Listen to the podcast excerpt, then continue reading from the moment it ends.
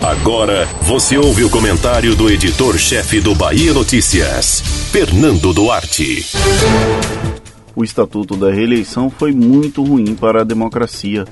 O próprio pai desse mal, o ex-presidente Fernando Henrique Cardoso, já admitiu que não deveria ter proposto alteração constitucional que permitiu um segundo mandato para o executivo no Brasil. Os gestores, quando assumem o cargo pela primeira vez, não conseguem pensar em outra coisa que não seja a recondução ao posto. E o país acaba se tornando vítima reiteradas vezes desse problema. Porém, cheguei na fase de não apenas lamentar esses erros. Admito que, reeleitos, temos políticos mais comprometidos com o bem público. Explico. Na última sexta-feira, o presidente Jair Bolsonaro sugeriu que pode não tentar a reeleição. É mentira, mas tem quem acredite. Não é o meu caso. Foi assim com dois exemplos bem locais.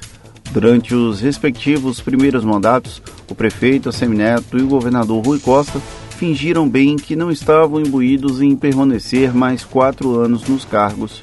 Ainda assim, com a oportunidade em mãos, ambos estão na segunda etapa de gestões muito bem avaliadas pela população e com reeleições plebiscitárias que mostraram que os eleitores gostaram do que viram. São raros aqueles candidatos à reeleição que conseguem a proeza de perderem o pleito. Um misto de incompetência e o momento político podem justificar.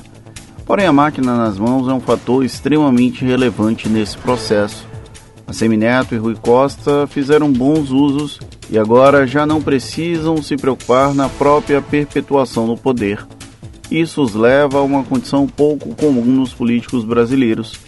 Eles até almejam voos maiores, mas mantêm pés firmes no chão. A prova disso é a condução dada a Salvador e à Bahia durante a crise do novo coronavírus.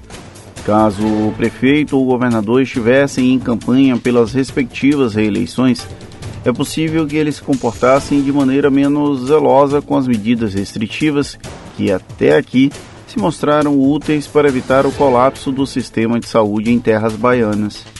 Não vimos cenas do inferno de Dante na capital ou no interior, ainda que os números tenham sido bem maiores do que qualquer um gostaria.